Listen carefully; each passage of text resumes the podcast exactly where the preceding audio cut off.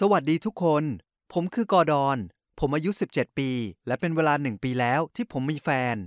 ใช่ ผมเคยมีแฟน และผมอยากจะบอกคุณว่าทำไมผมถึงเลิกกับเธอ ผมชอบเอมม่ามาก เธอเป็นผู้หญิงที่ช่างบอบบางและสวยมาก ผู้หญิงสมัยใหม่ส่วนใหญ่มุ่งมั่นที่จะไม่ด้อยกว่าผู้ชาย แต่เอมม่านั้นมีความอ่อนโยนอย่างแท้จริง เธอให้ผมเลือกหนังที่จะดูหรืออาหารที่จะสั่ง และเธอไม่เคยโต้เถียงผม ผมมักจะรู้สึกแข็งแกร่ง และเป็นชายชาตรีเสมอ เมื่อผมอยู่กับเธอ แต่เมื่อเวลาผ่านไปผมเริ่มพบว่าคุณสมบัติเหล่านี้มันน่ารำคาญเลยทีเดียว บางทีผมอาจไม่เห็นคุณค่าว่าผมโชคดีแค่ไหน แต่ผมเบื่อเพราะเธอเอาแต่เห็นด้วยกับผมเสมอ สิ่งเดียวที่เธอเข้มงวดอย่างมาก คือเวลาที่เธอต้องกลับถึงบ้าน เธอถูกทำให้หวาดกลัวด้วยความคิดที่ว่า เธอจะต้องถึงบ้านภายในเวลาสองทุ่มครั้งหนึ่งเราติดอยู่ในการจราจรระหว่างทางกลับบ้าน จากการดูหนัง และเธอสะอื้นอย่างรุนแรงตลอดทางกลับบ้าน และเธอไม่ต้องการอธิบายให้ผมฟังว่าทำไมเธอไม่ยอมโทรกลับบ้าน และอธิบายว่าเธอจะถึงบ้านช้าแค่สัก 15 นาที ตอนแรกผมคิดว่าพ่อแม่ของเธอต้องเข้มงวดมาก แต่เมื่อผมพบพวกเขาเมื่อตอนไปปิกนิก พวกเขาก็ดูใจดีมาก แม่ของเอมมาสวยมาก และกิริยาท่าทางของเอมมาเหมือนแม่ของเธอมาก เงียบและสุภาพมาก จนผมสงสัยว่าเธอเคยดูใครในชีวิตมาก่อนหรือเปล่า มาร์คพ่อของเอมมาสร้างความประทับใจให้ผมอย่างมาก สดใส ฉลาด มั่นใจในตนเองและมีเสน่ห์ผมอายที่จะยอมรับสิ่งนี้ เมื่อผมพยายามเปรียบเทียบเขากับพ่อของผมเอง และตาแก่ของผมก็แพ้ทุกทาง ในวันที่ปิกนิกผมถ่ายรูปเยอะแยะ และวันถัดมาแม่ผม และผมได้ไปเยี่ยมน้องสาวของเธอน้าของผมเอง ผมรักน้าแมรี่มาตั้งแต่เด็ก และมักจะเล่าทุกสิ่งทุกอย่างที่เกิดขึ้นในชีวิตของผมให้เธอฟัง ดังนั้นเธอจึงรู้ว่าผมมีแฟน และตอนนี้ผมบอกกับน้าแมรี่ว่า ในที่สุดผมก็ได้พบกับครอบครัวของเอมม่าแล้ว และผมได้เอาภาพถ่ายเมื่อตอนไปปิกนิกให้น้าแมรี่ดูน้าแมรี่แทบรอไม่ไหวที่จะเห็นภาพ จนกระทั่งเธอเห็นพ่อของเอมมาอยู่ในนั้น เธอตกใจและมือไม้สัน่น เธอรู้ไหมว่าเขาชื่ออะไร เธอถามด้วยเสียงที่แปลกและว่างเปล่า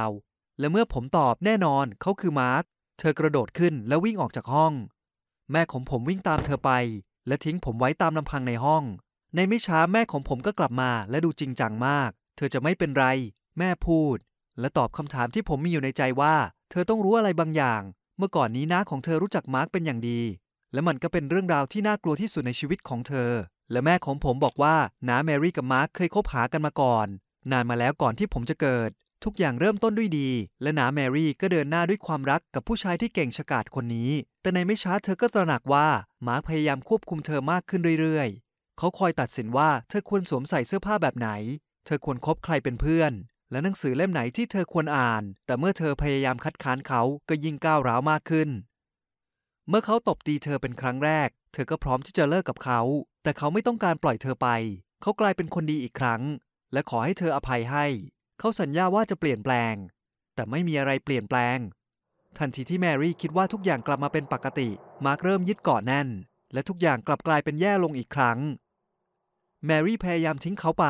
แต่เขาก็ไม่ปล่อยเธอไป และเรื่องราวก็เกิดขึ้นซ้ำอีกครั้ง และอีกครั้งและอีกครั้ง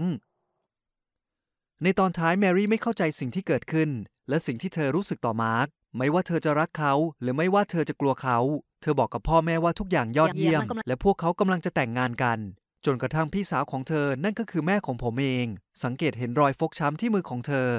แม่ของผมถึงขอร้องให้เธอบอกความจริงออกมา แม่ผมช่วยน้าแมรี่ในการกำจัดคนไม่ดีคนนี้ และเธอไปหาตำรวจ และแมรี่ได้รับคำสั่งศาลให้มาร์กออกห่างจากเธอ แมรี่ไม่เคยลืมความสัมพันธ์นี้ ยาหรือนักจิตวิทยาไม่สามารถช่วยเธอได้ ตั้งแต่นั้นมาเธอก็กลัวที่จะมีความรักและอยู่คนเดียวตลอดไป ผมช็อกมาก และเมื่อเรากลับถึงบ้าน ผมก็คิดถึงเอมมาแม่ของเธอและมาร์คผมเริ่มตระหนักว่าเขาไม่ได้เปลี่ยนเลย ผมจำได้ว่าแม่ของเอมมาสวมเสื้อแขนยาว อาจจะซ่อนรอยช้ำจากมือสามีของเธอก็เป็นได้ และผมก็จำได้ว่าทั้งเธอและลูกสาวเห็นด้วยอย่างว่าง่ายกับเขาอย่างไร และผมยังจำได้ว่าเอมมากลัวการกลับบ้านดึกแค่ไหน เธอกลัวแทบตายเลยล่ะ ผมต้องสารภาพว่าเมื่อผมออกไปข้างนอกกับเอมมาในครั้งต่อไป ผมได้ทำการทดลองที่โหดร้าย เราไปที่ร้านกาแฟที่ผมเคยสั่งขนมบลูเบอร์รี่ให้เธอเสมอ ผมเคยคิดว่าเธอชอบ แต่ตอนนี้ผมเริ่มไม่แน่ใจอะไรเลย เมื่อเรานั่งที่โต๊ะผมถามว่าสั่งเหมือนเดิมไหม และเธอก็พยักหน้ายิ้ม ไม่ ผมพูด ถึงเวลาแล้วที่คุณจะต้องลองทำสิ่งที่แตกต่าง ผมจะสั่งปีกไก่ทอดให้คุณ ก็ดีนะ เอมมากล่าว และรอยยิ้มของเธอก็ดูน่าสมเพช เมื่ออาหารมาถึง ผมก็ลุกขึ้นและพูดว่า ผมเปลี่ยนใจแล้ว เราจะไปกันแล้ว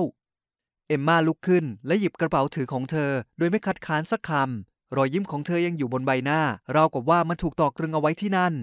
มันน่าขนลุกจริง ๆ พ่อของคุณชอบให้ทุกอย่างมันเป็นแบบนี้เหรอ ผมถามเธอด้วยเสียงตกใจ